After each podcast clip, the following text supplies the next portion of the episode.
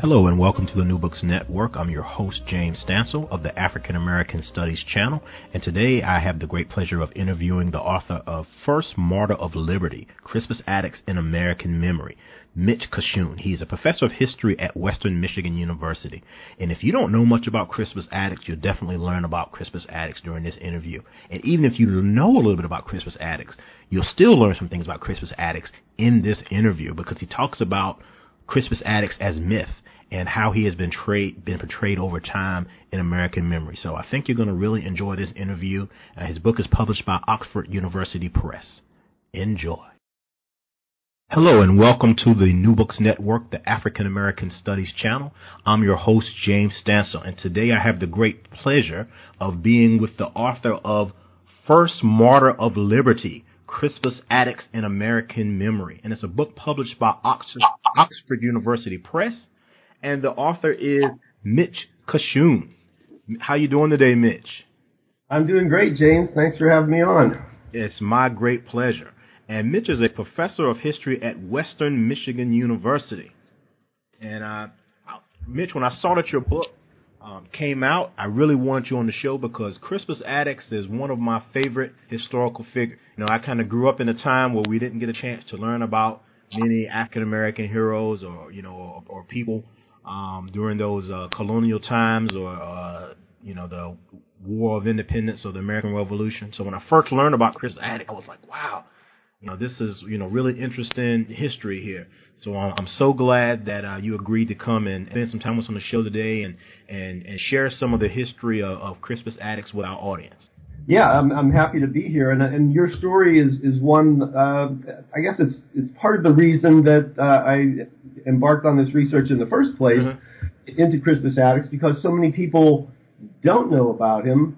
Uh, although you know everyone who went to elementary school in the United States since the 1960s more, more than likely encountered him uh, right. in some early classes in textbooks and things like that. Um, but again, his story, you, say the name to people. I've done informal polls and, and conversations, and, and, a lot of people don't know who he is, uh, let alone why he should be uh, uh, studied.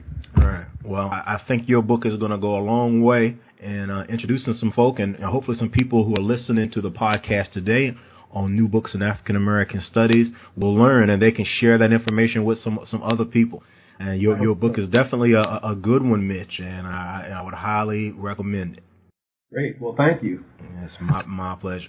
So before we get into you know some of the main things about the book, there, Mitch, I really want you know the audience to get to know a little bit about you and, and, your background. I think it's important for them to know about the people who you know who write these books. So can you just maybe tell us a little bit about you and your background and what led to your interest in this topic? Sure, sure. Well, uh, I grew up in Western Pennsylvania, mm-hmm. um, and uh, spent, I, I, it was kind of a circuitous route for me to get to being a history professor. Okay. I, uh, after I graduated from from college uh, with a degree in anthropology, actually, okay. I uh, I took about nine years away from academia. I worked as a machinist in Arizona wow. for most of the time.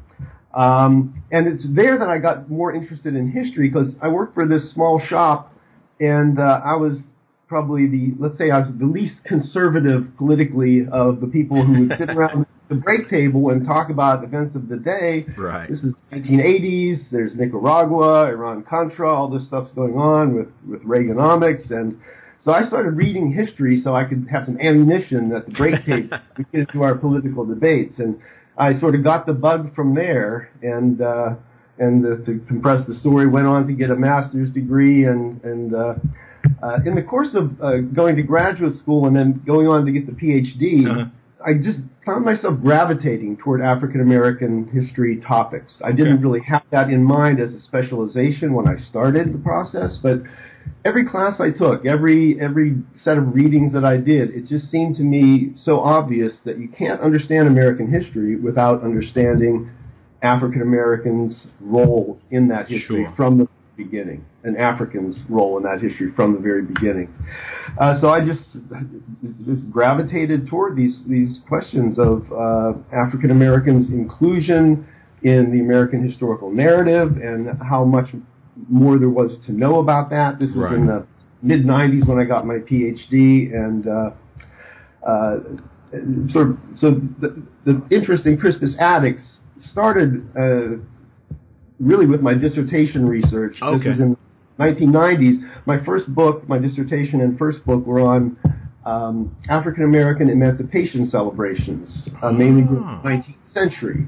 So how the, the important uh, sort of community aspects of these events in terms of education, political organizing, Right. um, so in doing a lot of reading in black newspapers, especially, I would come across these mentions of Crispus Attucks and you know uh, celebrations of him um, in the 1850s, Mhm. Attucks celebrations in Boston, and it got me intrigued to try to learn more about him. And I found that we really don't know much about his life, Mhm. uh, yet there are all these stories uh, and the sort of myths that have uh, grown around Attucks, sort of construction as a hero, uh, especially among African Americans who at that time were arguing for their citizenship rights Mhm. and the abolition of slavery. Attucks became a very important symbol that yeah, black folks were there at the beginning, the first to give his life, and you know the title of the book, Absolutely. First Liberty, is the kind of phrase that uh, people like William Nell, William Wells Brown, various other activists from the 19th century Mhm. um, uh, would use to describe Attucks, and uh, and uh, it, that that's how it all began, I guess. Oh, okay. Well, it ended very well for you with a nice book. Very happy with the book. Yeah, A- absolutely. And I, I hope hope the, the readers out there will be happy with it as well. I, I, I think they will be. And the book is First Martyr of Liberty, as you heard Mitch just mention, and the subtitle is Crispus Attucks in American Memory. So the First Martyr of Liberty, and it's published by Oxford University Press. And again, we're here with Mitch Kachun, and he is a professor of history at Western Michigan University. And he, he mentioned um, his earlier book, Festivals of Freedom, Memory, and Meaning in African American Emancipation Celebrations, 1808 to 1915. And, and I think he said that was like the book that kind of came from your dissertation research, right? That's correct. Yeah. And so let's let's talk a little bit about um, the process that um, it took for you to write this book. You know, I like to ask a lot of the writers and scholars, you know, how long did it take? It's not like writing a romance novel. It takes a little bit of time. And can you also maybe you mentioned, you know, looking in black newspapers and such. Can you talk about also the the research methods that you use and the process that you went through uh, to conduct your uh, research for this book? Yeah, sure. Um, uh, as I said, you know, I, I, you, you encounter so many things doing research, Mhm. and, and, and, and actually newspapers are, are a really good example of this Right. because you're looking for something in particular. You know, I was looking for articles about emancipation celebrations and what happened to them, but you look across the page and there's all this other stuff going on, and uh, it catches your eye. So, I mean, so many things that I've sort of made note of, uh, started a little file, and just would stick things in there and say, oh, well, I'll, I'll come back to that Mhm. later. Sometimes I did, sometimes I didn't. But I came back to Crispus um, because uh, there seemed to be so much about him, and and, and also there seemed to be so much, uh, I guess, inconsistent information about him in, in scholarly sources that I was reading Okay. uh, making claims about him that seemed to me uh, unsupported by the evidence that we had. Okay. So I, I so I wanted to dig more deeply in that evidence. But um, you know, in terms of the process of research, black newspapers uh, remain, uh, I think, my favorite uh, type of source Mhm. because of just breadth of information uh, that you get and the kind of voices that you hear there that you don't hear else. The process of research has changed significantly since I was starting my dissertation in the 1990s when I was looking at these newspapers on reels of microfilm right. right? Cranking the handle, or if you had a fancy machine, pushing the electric button to advance the reel of film. By the time I was revising the dissertation to make the book in the early 2000s, uh, a lot of those newspapers have become digitized. All right. So now you can do keyword searches uh, online and just zoom right to the topic Whatever that you're is, right. interested in. You, you lose a lot by doing that because you, you miss that experience of uh, serendipity, of Right. seeing other things to catch your eye. But it's a, it's a very efficient way of getting to the sources that are relevant to your topic. Mm. Uh, so by the time I started work on the Attucks book, which was, uh, I'm almost embarrassed to say, a little over 10 years ago, Mhm. so it's been a long road with Crispus and I. Ten years. Wow. Um, uh, you know, uh, one of the things that was really striking, especially in 20th century black newspapers, more and more of which uh, had become digitized mm-hmm. by that time, um, you put in the name Attucks, A-T-T-U-C-K-S, very unusual name. Sure. Just about every any reference uh, you find is going to have something to do with Crispus Attucks. Mm-hmm. Uh, and I, I mean, hundreds and hundreds of newspaper references to Attucks Day celebrations, to Crispus Attucks High School being established in Indianapolis, mm-hmm. to community organizations named after Crispus Attucks, VFW posts and American Legion posts, mm-hmm. um, African American ones. Um, so one of the reasons I think it took so long is because, well, a couple reasons it took so long. Uh, first, I'm looking at um, the way we what, what we can know about Crispus Attucks' life, but mm-hmm. more importantly, what how he's been remembered or or why he's been forgotten at mm-hmm. different time periods in American history. Whether he's characterized as a hero or as just some ruffian who was in this uh, unruly mob who was mm. uh, really got what he deserved. And you have you know those and other kinds of interpretations out there. Um, and covering those kinds of changes over 250 years, uh, he, he, died in the Boston Massacre in 1770. Mm-hmm. So coming up in a few years on the 250th anniversary, uh, there's just a lot of ground to cover. And I, I, in doing the research, I looked not simply at black newspapers to get those references, because you know, understanding how his uh, his image has been developed in popular culture, right, and in, in public memory, not just what historians write in the history books, but what everyday people think about him sure. or whether they think about him. And that's the kind of questions I'm interested in. How do we construct our historical narratives? How do we construct the story of the United States of America? Who's in that story? Who belongs in that story? Mm-hmm. And who doesn't? And who gets to make those decisions? Mm-hmm. So that's a lot of what I'm grappling with uh, with the book, looking how at how African Americans sort of discovered him and mm-hmm. to use for their political and cultural purposes, mm-hmm. and Others uh, in different time periods have uh, either ignored him or, or uh, vilified him or just uh, argued that he was a completely insignificant figure who we have no business remembering at all. Uh, so, and i have looked at things like uh, newspaper accounts, mm-hmm. public celebrations. There's a famous monument on Boston Common right. Attucks and the other uh, victims of the Boston Massacre. I've looked at works of visual arts, paintings, uh, drama, poetry, television shows, mm-hmm. rap songs. Uh, he shows up in so many places. Uh, it, it, it, took me some time to sort of impose some kind of order and to narrow it down. Yeah, just to just to figure out well what am I what what do I have to say about him and, and how these uh, these constructions of his uh, his memory uh, have evolved over time. Wow, yeah. that's you know really interesting. And as you were talking there, Mitch, I, you know I thought about you know uh, George Washington and the cherry tree, you know, and yeah, yeah, you know, or, or things with uh, you know Abraham Lincoln wrestling and, and you know and all those kind of things. You know, and, and it's very, very similar in some ways, but also in some other ways, you know, not as similar. You know, those stories about Crispus Attucks, at, at least for the average school kid, aren't aren't told the same way. But you know, he can be used, you know, as you talk about in your book here, for political reasons or for you know cultural reasons or you know whatever whatever the case may be. Because like, like I mentioned earlier with myself, you know, when when I found out about Crispus Attucks, you know, it, it made me really proud as an African American, you know, yeah. man. You know, and I wondered, well, how, you know, why had I not heard about this? you know, you know, prior. And I went to school in, in the South, so maybe it was different in some other parts of the of the country. But it wasn't until, uh, you know, uh, like I said, a, a brief mention in a high school textbooks, if at all. But it was when I, you know, I got to college that I really learned a lot more about, um, you know, Crispus uh, Crispus Attucks and, um, you know, and, and you know his perceived history, let's say.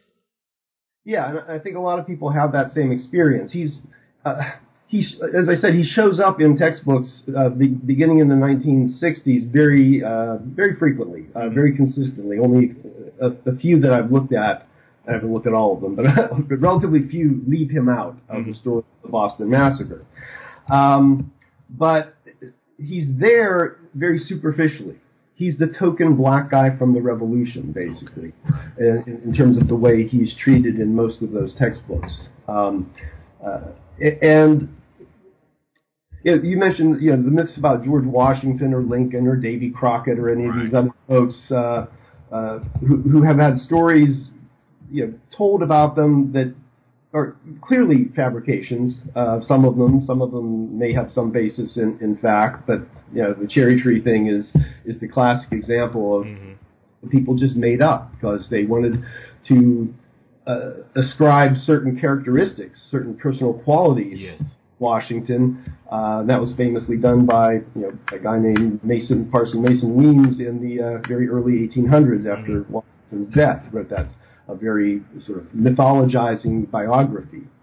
So these are the kinds of things that I'm really interested in: is how does the society go about constructing those kinds of myths that get ingrained in in our sort of shared collective memory of the American past.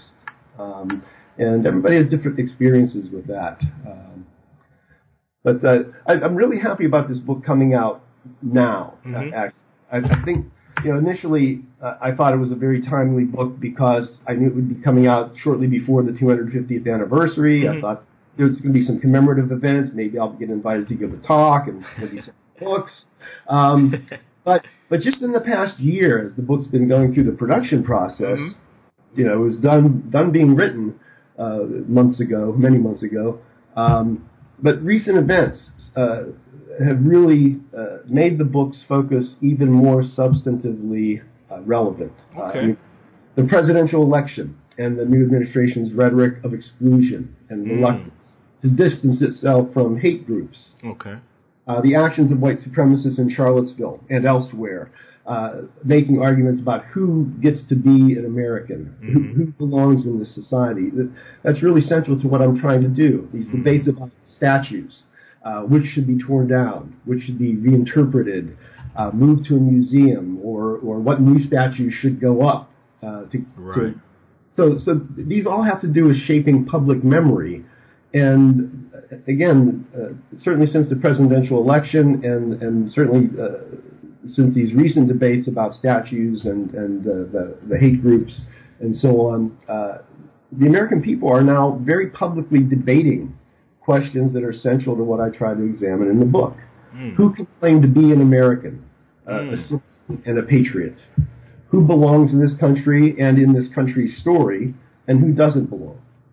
Uh, how does society, society go about determining who is honored with statues or other commemorative activities? Um, who gets included in school textbooks? And I look at textbooks very uh, closely in the uh, in the book. It's a, a, a really great resource because you think about what a, uh, a textbook is. It's it's a, a way of indoctrination for Mm. people. This is the story. You know, when when kids look at textbooks, and sometimes even college students, they think this is the story. This is it, um, without really fully understanding that textbooks make choices. Absolutely. Who- Who's included, who's excluded, and that changes in different times. Um, so it's a way of, of introducing our children to this is the story that you should know about the American nation. Um, so I, looking at those from the uh, 1830s up into the, the 2010s uh, has given me a, a good sense of some of the changes and shifts in American society. Um, so I'm, glad the book is out there now, and I hope people will look at it to uh, uh, get a maybe a, a different perspective on some of these issues that are actually uh, very much a part of public debate these days. Absolutely. Well, I'm glad the book is out there too, Mitch. good, good. And and the book that we're speaking of, and I'm I'm here with um, Mitch Kachun. He's a professor of history at Western Michigan University, and we're talking about his book that's published by our friends at Oxford University Press, First Martyr of Liberty: Crispus Attucks in American Memory. And if you don't know more, much about Crispus Attucks, or you think you know a little bit about Crispus Attucks, you definitely want to check out Mitch's book because he talks about all those misconceptions and what may be true, what may be, may not not be true. And it's a it's a really really um, you know good book here. Mitch did a, a, a great job on it. And so, Mitch, thank you so much for sharing that information and give us some some background on the books and, and your thinking and what you hope to accomplish with the book. I also want to, uh, and we're going to talk about one of my favorite Texans here too. I want to, because you mentioned him in the book, Doris Miller, Dory Miller Oh, yeah, sure. and we'll get you know in, in the comparisons with with Crispus Attucks. But before we you know get we get into that, you know, we talked a little bit before we um, came on air about the cover of the book, and you let me know that I had thought that I had seen this image before, but you let me know that no, this is a, a new image. So, so maybe can you talk about that a little bit about the image on the book cover? Yeah, I'd be happy to. It, it's a really striking image, and it does bear resemblance to uh, to a, a, more commonly reproduced image from the 1850s. Right. But this particular image is uh, it, it, shows for your for your listeners. It shows a uh, a very uh, sculpted and, uh, superhero esque, really ripped uh, Crispus Attucks with his uh, shirt open, carrying a club, and sort of flying through the air toward these British soldiers holding uh, guns who were, uh, you know, getting ready to, to shoot him dead. Um, and it's uh, a very vibrant image that was produced in the early 1970s. Uh, actually, as a promotional poster for a movie about Crispus Attucks, wow. which was never made. Okay. Um, there have been attempts over the years, uh, certainly since the ni- early 1940s, and then again in the 50s, and uh, then again in the 70s, to make a movie about Crispus Attucks, but these projects never came to fruition. Mm-hmm. But uh, I, I, encountered this image first doing research uh, at the Schomburg Center, uh, oh, right, in New York, Black Culture in New York, in Harlem. Um, which is a, a, an incredible uh, yes. resource for for Black history. Um, but I, it was a photocopy of this image, and it didn't really have any information about what it was. But there was a little information in the corner of the image saying what the name of the production company Mm-hmm. was. And so I did some Googling. So his, historical research sometimes can involve just basic Googling. Basic Google. Don't tell my students I said that. okay. But, Well, uh, okay. They may be listening though, Mitch. But bottom line is that to cut the story a little bit shorter, um, I found the name of the person who was president of this construction company, and I did a Google search on in, in, on White Pages. His name came up. Uh, so I, I found this person. He, uh, he's got to be in his early 90s. wow. Called him cold uh, based on the number that was in the uh, the, the Google search there, and uh, lo and behold, it was the guy who was the head of this production company, and he was very gracious and uh, you know interested in in the book, and uh, he, he said he was more than happy to grant me the rights to use it. So I sent him a form to complete. He got back to me. He said all I want is a copy of the book. So I sent that off a, a few weeks ago. So thanks to Mr. Elliot Geisinger. All right, Mr. Geisinger, you got your shout out here on the New Books Network. Thank you so Yeah. much for your contribution. yeah, Yes, sir. I was very happy about that. Yeah, it's a it's a great image, and you know, again, like you had said, um, Mitch, I thought it was the one that you usually see in textbooks and other places. But now that I'm looking at it, you're right. I mean, uh, you know, Crispus Attucks is barrel chested here, man. He's looking like uh, Black Superman or something, you know, in, Yeah. in, in this situation. So it's uh, you know, so it's a little bit different. It's it's a great cover, you know, and I would have loved for that movie to have been made, you know. Yeah, I mean that that those are interesting stories in and of themselves, that which are in the book, um, you know, some degree or another, uh, in terms of, especially in the 1940s, uh, the movie Warner Brothers seemed to be interested in the movie, and the person, an African American uh, gentleman who was uh, named Earl Dancer, who was involved with uh, the movie industry, was really pushing for this. He claimed to have gotten Paul Robeson to agree to play Crispus Wow. Attucks and uh, but the, the Warner Brothers ceased to be interested uh, at that time. So who knows? Maybe with this new wave of black uh, black history films that have been coming out of the past few, years, we'll get another shot. Yes, and if there are any Hollywood producers listening to our podcast now, I'm sure uh, Mitch would be very interested if you would like to, uh, you know, co-opt his his book or uh, you know get the movie rights for his book. Would you be okay with that, Mitch? That that would be okay with me. Yeah. Yeah. I, want some control though, editorial control.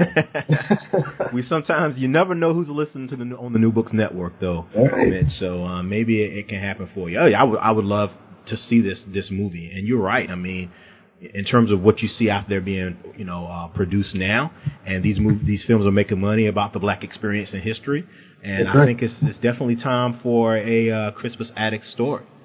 Um, and so hopefully your book will help make that absolutely happen. And um, the first martyr of liberty, that could, that can be the name right there. Crispus Attucks, first martyr of liberty. You can, we can make it like a sequel. Well, I guess it, would, it wouldn't be a sequel to it. You know, he'd have to come back from the dead, but, you know. Oh, Hollywood does all kinds of things, so who knows? certainly, certainly, um, they, they do. so, Mitch, you know, if you don't mind, can you maybe just tell us some of the, uh, um, you know, some of the important parts or important points or some of the really interesting things you found or that, that you'd like to share with the audience or things that, you know, people who are interested in purchasing the book, um, you know, that you can kind of point them to, um, you know, in the book?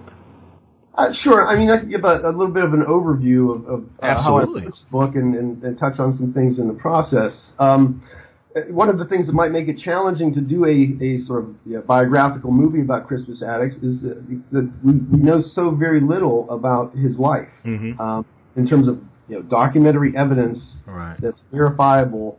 Uh, we know almost nothing about him. We uh, sort of most standard story that uh, that holds up uh, is that he was born uh, a slave in Massachusetts in the 1720s, uh, freed himself, escaped slavery around 1750 when he was in his mid 20s, late 20s, and he sort of disappears from the historical record uh, after after that um, until seven, 1770, March 5th, 1770, the Boston Massacre. Uh, for those who aren't familiar with that historical mm-hmm. event, uh, sort of in the, the lead up to the American Revolution, uh, colonists in Boston and elsewhere were uh, increasingly upset about uh, British colonial policy, had various kinds of protests in the streets and uh, and uh, meetings and the formation of committees of correspondence and all this stuff. Mm-hmm.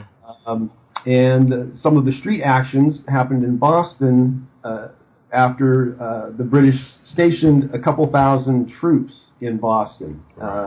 So they had a pretty significant presence on the streets there, and there was a lot of confrontation over the course of several years mm-hmm. with the mm-hmm. Boston citizens. So this Boston massacre was sort of the culmination of that uh, escalation of, of conflict. Right. Uh, when a, a, group of uh, uh Bostonians, uh, some say, most estimates have it as well over a hundred, uh, and maybe more, started sort of assaulting a small contingent of British troops. There were seven of them, plus the commander, throwing snowballs, chunks of ice, rocks, uh, striking their weapons with clubs. They fire, and uh, four people were killed uh, instantly, and the fifth dies uh, a few days later. They are buried with great uh, pomp and circumstance and respect in a common grave, uh, in a you know, group grave thousands of Bostonians turned out for the funeral procession. Mm. So these people were viewed at the time as martyrs uh, who were struck down by a tyrannical power, the mm. British Empire and its occupying armies. And so it did serve, at least in Boston, to agitate the population even more and get them to this sort of anti-British place. Right. Attucks is mentioned there. So the, most of what we know about Crispus Attucks uh, really has comes through the transcript of the trial of the soldiers who mm-hmm. put on trial for murder. They were acquitted, um, convicted of manslaughter, lightly punished, and sent on home. So uh, my first chapter of the book sort of lays out that um, mm-hmm. that uh, basic story of the Boston Massacre and the and the little that we can be certain about in, in terms of Crispus Attucks' life. Right. Um, and I start to well, uh, moving on from there. One of the things that surprised me is after um, you know, during the Revolution, there were uh, annual uh, Boston Massacre uh, commemorative orations or sermons given by prominent Boston uh, uh, residents. Mm. March 5th. Attucks was not mentioned by name uh, in in those uh, sermons, uh, nor were the other, uh, or very rarely were any of the other people who were killed mentioned by name. But what surprised me was that a- after the end of the Revolution, from the 1780s until about the 1830s, Crispus Attucks sort of disappears. Uh, he is not. Uh, African Americans don't seem to be aware of him. None, no African American uh, sources that I've seen from that period write about him. Uh, he was sometimes his name was mentioned just in the context of all the people who were killed during the massacre, because the massacre remained a part of the collective memory of the revolution, but the individuals didn't. Then in the 1830s, when there's a lot more attention to uh, the people who fought in the revolution are now quickly dying out. And uh, there's more attention to revolutionary veterans, and a couple of works are published in the 1830s that mention Attucks identify him racially, mm. uh, and some of these books had a, a pretty wide distribution.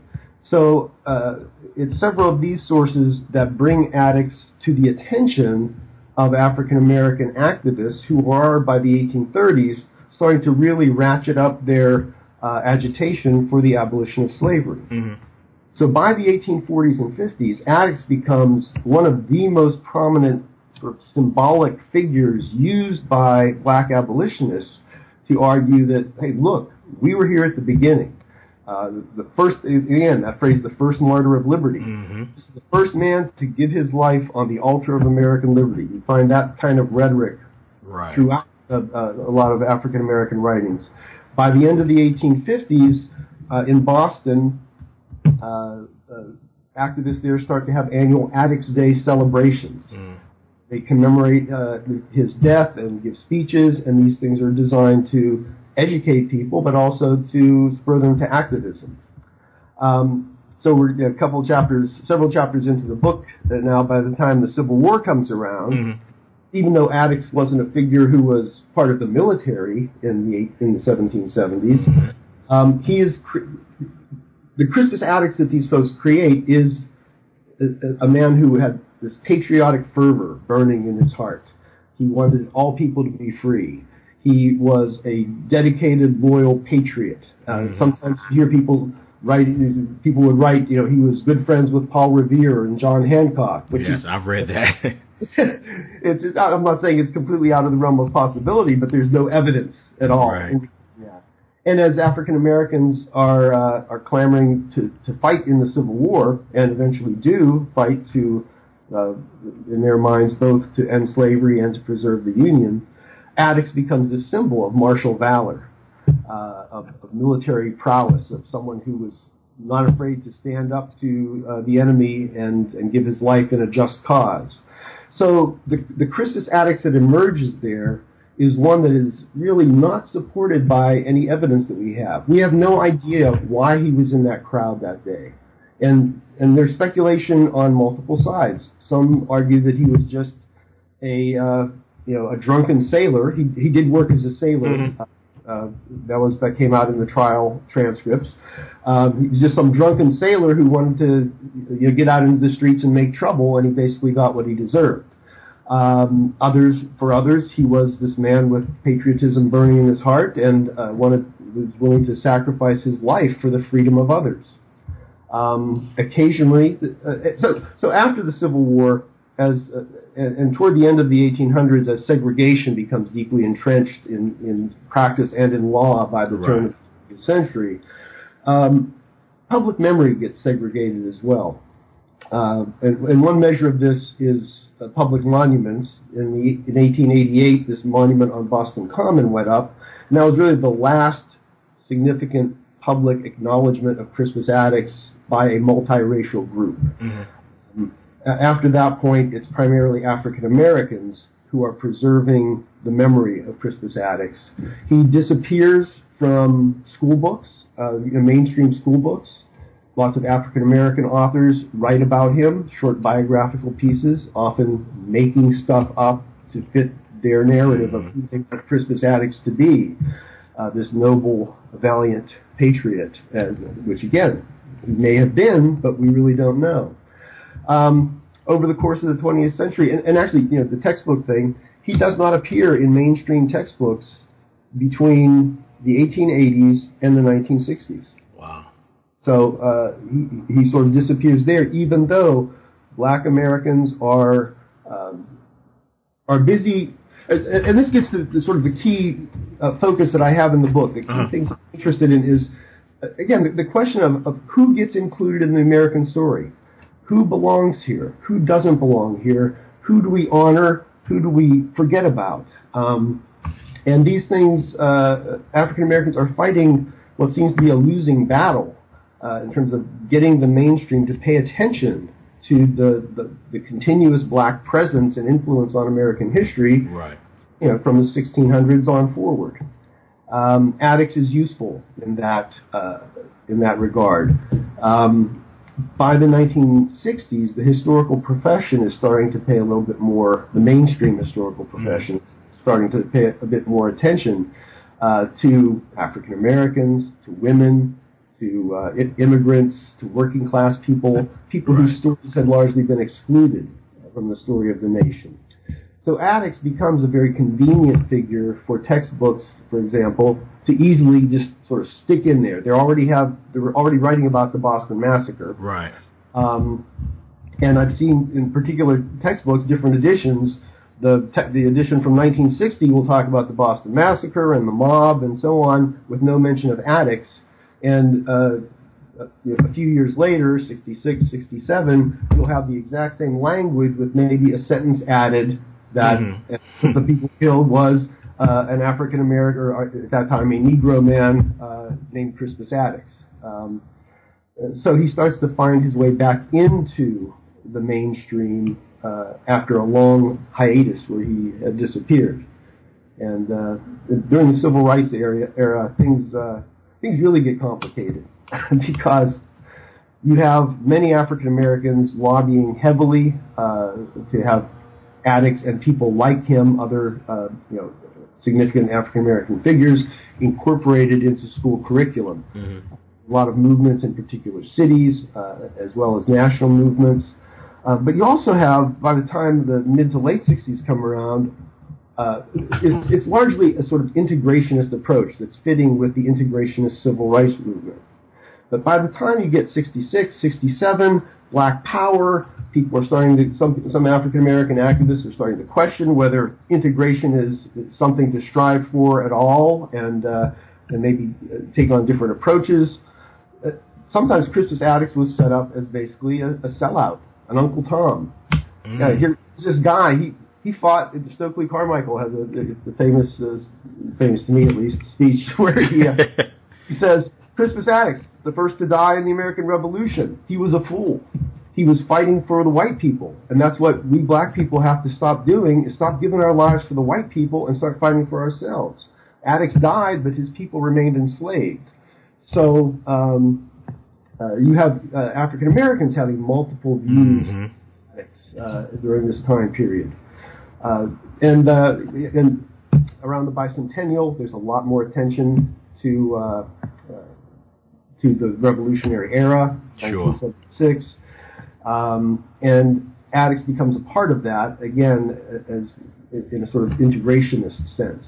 And uh, after the 1970s, I, that's, this is where I look a lot at popular culture, at things like the attempts of movies, mm-hmm. uh, Attucks showing up in different songs on television shows, whether they're docu- documentary movies or uh, or other kinds of films. Um, and it's just it's just a fascinating uh, story to me uh, to, to, see how this one individual can be so many different things to different people because he's, he's, kind of a blank slate because we know so little about him. People can impose meanings on him that, that suit their own exactly. purpose. Exactly. Right. That's um, that's amazing. Thank you so much for for that, Mitch. That really kind of you went through basically in the, the, entire American history there, you know, and how Crispus Attucks fit in. That's great. And so, if you like the things that Mitch is talking about here, you definitely want to check out his his book because there's even more depth and detail there about Crispus Attucks and his place in history. And the book again is First Martyr of Liberty. Crispus Attucks in American Memory, and it's published by Oxford University Press. And we're here today with the writer, the, the scholar, the professor of history at Western Michi- Michigan University, Mitch Kachun. It's like I was I'm introducing you like as a boxer or something, Mitch. He's like he's in this corner. He's he's he's coming down. He's two and zero. Oh. Yeah, but uh, yeah, this is you know a, a great book, Mitch. And again, thank you for you know doing that that research. And you know I'm I'm, I'm really looking forward to you know, going in and, and looking at some of these these things that you talk about here, and, and and doing some of my own research as well, and going back and looking at like the movie potential movies and some of these different portrayals over time. Because when you mention like you know you know uh, uh, Crispus just being kind of added here and there in some history books, I think about when I taught American history, you know, in, in high school. That's exactly right. You, you, you could tell someone just went in and, and injected a little something here or there to say, you know, there was a black guy there too, and his name was. you know, Crispus yeah, Attucks. You have a little sidebar in the textbook saying, hey, "Here's here's what women were doing at this time." Exactly. You know, just, just sort of add add and uh, and be done with it without. And that's that, that's a big part of what I try to do in my teaching as well as my research is to to challenge people to to really reconsider the assumptions they make about American society and American history and culture.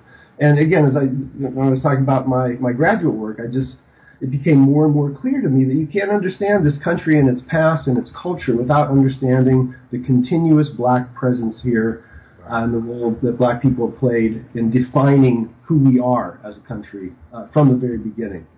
And and so so often that sort of adds something about blacks here, and, and it doesn't change the fundamental narrative. So what I try to do in my teaching and in, in books like this is to suggest that we need to rethink mm. uh, the, the mainstream narrative of American history uh, so it is more inclusive. So it, it, it, it doesn't just see slavery, for example, as this kind of aberration that's off to the side. It's a central part of defining this country and how it got to be what it is, and uh, and you know who's in the books and who's out of the books, and that. Yes, so, so yeah, toward the end I, I address some of that as well in terms of uh, historians are sometimes accused of revisionism, right? That uh, people have these, they, they really cling to these cherished uh, notions of the American past. Mm-hmm. When new historical research starts to call attention to different facets of the American past or call into question uh, the moral the morality of, of some of the individuals who have been treated as heroes uh, over time, uh, they get defensive. And mm-hmm. again, historians accuse of re- revisionism. They're changing the history of this country. Well, you know, that's, that's what historians do for a living. we, we look at sources, we ask new questions, we find new sources, we, uh, we challenge the interpretations that came before or build on the interpretations that came before. And, and history is something that is, it's not set in stone, it's something that's being reevaluated and reconsidered and reinterpreted. Um, and sometimes that does uh, unsettle people who have these cherished myths that they that they like to hold on to. Right, and those myths aren't necessarily true, even though people like to view them that way.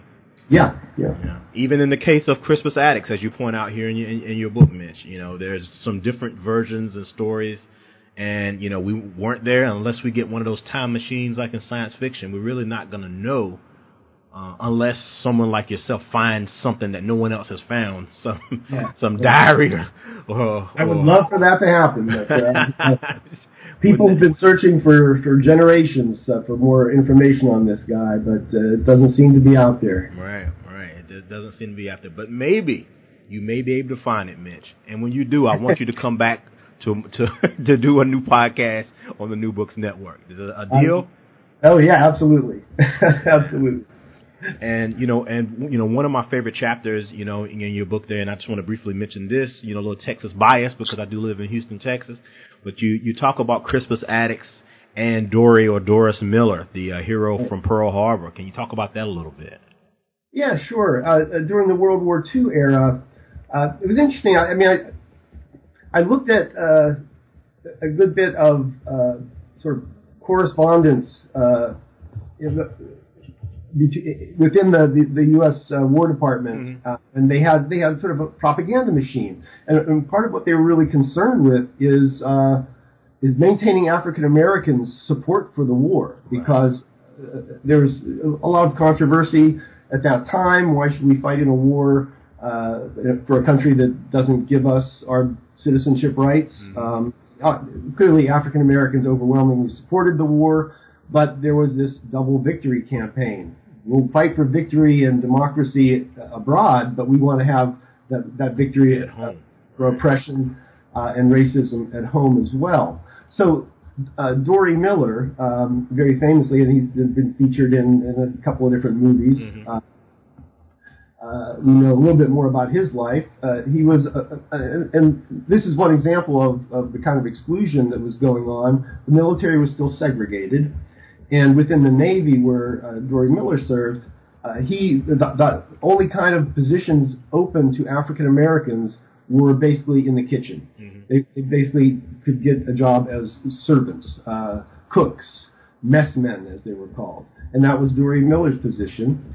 Uh, but during the attack on Pearl Harbor, uh, uh, the people operating the big 50 caliber machine gun on the the, the, uh, the top of the boat that he was working on um, were, were killed or, or abandoned their positions. He went over and took over the gun, even though he hadn't been trained on it, and uh, stayed at that post uh, trying to shoot down planes. It's not clear that he ever shot down any planes. Um, some you know, mythology has grown around him too. Some people say Absolutely. he shot down twenty. Some yes, I was thinking that when you was explaining. Yeah, I've heard he shot many down. yeah, um, and uh, he survived Pearl Harbor. Uh, was uh, and, and as word came out, it was really African American newspapers that pushed for. They really wanted him to uh, uh, get uh, the Medal of Honor. But uh, he didn't get that, but he, he was awarded the Navy Cross, the highest naval uh, commendation. Um, he was killed in a later uh, battle. Uh, I think it was in 1944. Right. He so he came to symbolize, you know, so you know, parallels between he and Attucks, you could push it too far, but they were both physically imposing men. Uh, Dory Miller was a large man, six feet, 200 plus pounds. Um, gave his life in the you know the line of duty. You could argue Attucks did that too, I suppose. Um, and he was compared by black writers at that time. He's the Crispus Attucks of this war. Mm-hmm. Um, and there were several other figures who were uh, treated that way as well. But this, you know, this idea of incorporating an African American hero helped to serve the the propaganda of the War Department uh, by uh, trying to build uh, morale in black communities. Right. If they had Dory Miller's mother going around uh, on tours, and actually Dory Miller uh, did that for a short period of time before he went back to sea. Uh, to try to build morale and support among African Americans. Um, and so, you know, so he, he is, and he again has become incorporated into textbooks in the story of World War II you, will see Dory Miller, you'll see the Tuskegee Airmen, and you know, and, but largely in this kind of token position without fully examining the implications of, of, them being there and doing what they did. And you know, so there. Thank you for sharing that, Mitch. I mean, that that was great. I mean, there's definitely some some similarities, but there are also some areas where their stories are, you know, a, a bit different. But you're right. I mean, in a sense, you could say uh, Dory or Doris Miller is the Crispus Attucks of uh, of the Second World War.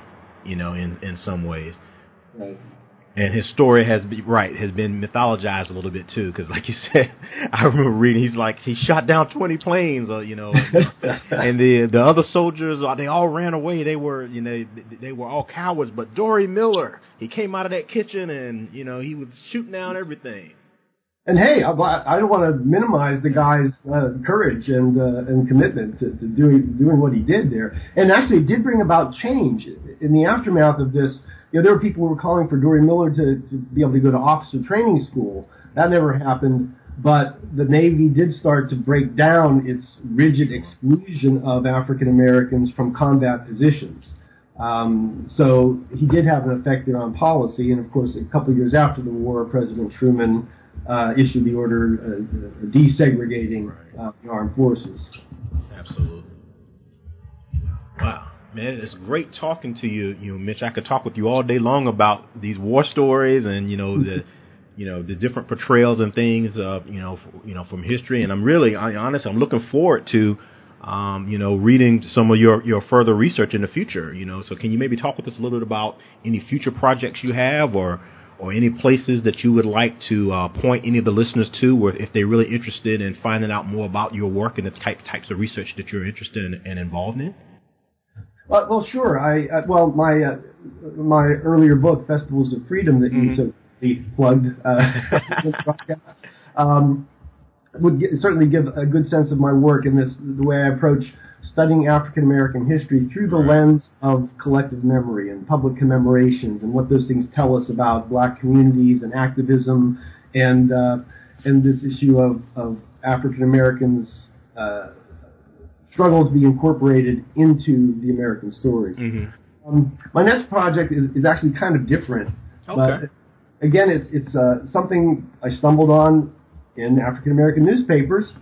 Started a file, put my notes aside, and I'm coming back to it now. Finally, pay attention, young scholars. That's how you find stuff. You, yeah, pay attention to the stuff on the margins of, of your field. but yeah, it's a, there's a, a gentleman named Charles Stewart. Okay. Uh, who was a journalist in the early 20th century, um, wrote prolifically uh, in African American newspapers between about 1900 and his death in 1925. He used various pen names, writing for uh, the Chicago Broad Axe and the Kansas City Advocate, and okay. most prominently the Baltimore Afro American. He wrote uh, his he had several pen names, but my favorite one uh, is the main one he used. It's Colonel J. O. Midnight. Uh, That's a name. it is. So Stewart constructed this sort of persona of J.O. Midnight, uh, presenting him as kind of a, himself as kind of a country bumpkin, uneducated. Oh, they let me write for this newspaper, and I hope people are interested in the kinds of things I say. And he has this very kind of folksy way of, of talking, but he was a very well educated man. He had a Doctor of Divinity degree. He was a Baptist minister. He was the first uh, African American reporter for the Associated Press in the 1890s.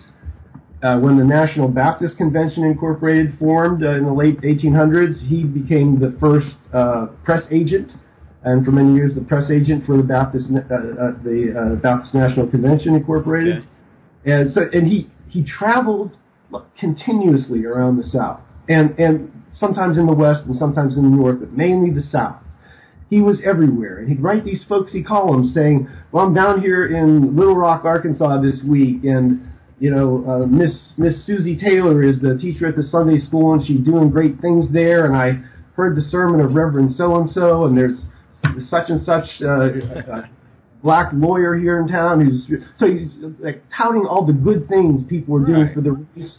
And also, he would uh, say things like being a good Baptist. You know, people in this town are dancing too much.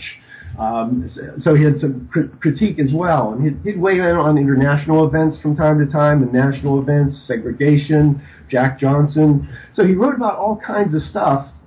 It, what I really like about him is his travel. Mm-hmm. I don't know how if he got a, a, hundreds of thousands of miles over the course of a quarter century, traveling by train. So I'm trying to piece together uh, a, a biography, but also to look at what he's saying uh, mm. about black communities because he's in all these cities, small towns, and he's talking about the people who are doing good things or not so good things there. And uh, he, you know, he gives addresses at Sunday schools and sermons in churches, uh, uh commencement addresses at, at black colleges. Mm-hmm. Uh, so he is he, in his obituary in the Chicago Defender, he was identified as arguably the best known man of his race in this country. Wow. Because, because he had these weekly columns, and they were very consistent, not every week, they skip a few, but um, hundreds and hundreds of newspaper columns that weren't short little pieces. Uh, talking about black communities, political events, uh, international travel that he engaged in, and uh, it's just an interesting slice of, of African American community life as he visits these towns and talks about the goings on. And I, I, I better stop there. I'm, I'm excited about this guy. Okay. I, am glad I'm finally going to be able to get to, to learn more about him and figure out uh, his significance. Well, it, it sounds pretty interesting. That may be another potential uh, a book that's picked up by uh, a movie studio there, Mitch. So you might you, well, might, you might I, have you. I got the title uh, also. You know, I, I'm good with titles. Oh. This one will be The Life and Times of Colonel J.O. Midnight. Ah, The Life and Times of Colonel J.O. Midnight. That's I don't have a book contract yet, so we'll see. Ah, well, I I want to read it. You've sold me on it, Mitch. So that sounds really interesting and, and, and exciting. So, and you know, anyone listening, if you uh, think that sounds pretty good, drop Mitch a line and get in contact with them, or contact the publisher and say we want this book published, right? And, and, actually, anyone out there who, who has some connection with Charles Stewart, J.O. Midnight, has some knowledge about him, uh, uh, please contact me, and I'd be happy to uh, to talk with you about him and uh, and learn what you can teach me. Absolutely, yeah. You could you could really help um, Mitch in his book there. Where can they get in contact with you, Mitch? Well, uh, Western Michigan University. Uh, my e- email address is pretty pretty findable there. Yeah. You're going to have some text on the on the website. We are. Is, right? So yeah, you they can, can find you that way. Right, we're going to, yeah, and just like Mitch mentioned, um, you can go to our blog page on New Books Network and you can see a, a write up in a description of uh, this book, some information about Mitch's background, you know, access to his his uh, pages for the book as well as his Western Michigan University page, so you can contact him via email that way without any problem. And you can also click through and you can purchase your own copy of First Martyr of Liberty from uh, the bookseller partner that we have. So we make it very easy for you. You don't mind that at all, do you, Mitch? No, that doesn't bother me a bit. Thank you, James. All right, it's, it's my pleasure. So, um, again, just to let you know, if you're interested in Mitch's work, his his his first book that he mentioned was Festivals of Freedom: Memory and Meaning in African American Emancipation Celebrations, and he just told us a little bit about his uh, upcoming work on the life and times of Colonel J.O. Midnight. Now, I tell you, that's that sounds like a that's going to be a really interesting work. So, can we count on you coming back and being with us again on the uh, African American Studies channel? I'd be thrilled to join you again. This has been fun. Yeah, I definitely want to uh, hear about that that book as as well. Well, I know from our talk before we got on, online there, Mitch, that you are about to go into the office and uh, do some work there at, at Western Michigan. So I don't want to hold you uh, any longer than I have to. And shout out to any of Mitch's students here. Uh, you know, if you mention this podcast, shout out to any of Mitch's students. I'm going to see if I can get him to give you some extra credit if you mention that you uh, listen to the podcast. So wish wish me luck, students. Maybe he'll he'll do that for you. Um, we'll but thank thank you so much, Mitch, for taking some time with us. Uh, today. I really enjoyed talking with you and learning a little bit more about Crispus Attucks. I've you know I've learned about Crispus Attucks a lot over the years, but it was really interesting and you know hearing your perspectives and the comparisons of, of, of uh, Crispus to you know to Dory Miller and you know how he was kind of used in the different time periods. So this is more than just a you know a biography, so to speak. It's really you know really good history here, Mitch, and you know and how Crispus Attucks was used in the different time periods. So I really thank you again for for, for your research and your interest there and writing this excellent book that you know historians or scholars or you know people who are just interested like myself can can can really use. So thank you so much for that, sir. Well, I appreciate the opportunity. Thank you for, for having me on. Absolutely. So we're going to turn Mitch loose and let him get to work at Western Michigan University.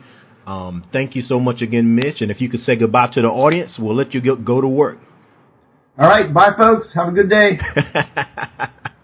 Thank you so much. And again, the book is First Martyr of Liberty, Crispus Attucks in American Memory. And the author is Professor of History at Western Michigan University, Mitch Kachun. And it's published by Oxford University Press. Check it out. And on that note, peace and love. And we'll see you and hear you next time on the African American Studies channel of the New Books Network. I'm your host, James Stansel. Take care. All right, we're back on the African American Studies channel of the New Books Network. I'm your host, James Stansel, and a uh, big shout out and thanks to Professor Mitch Kachun of Western Michigan University.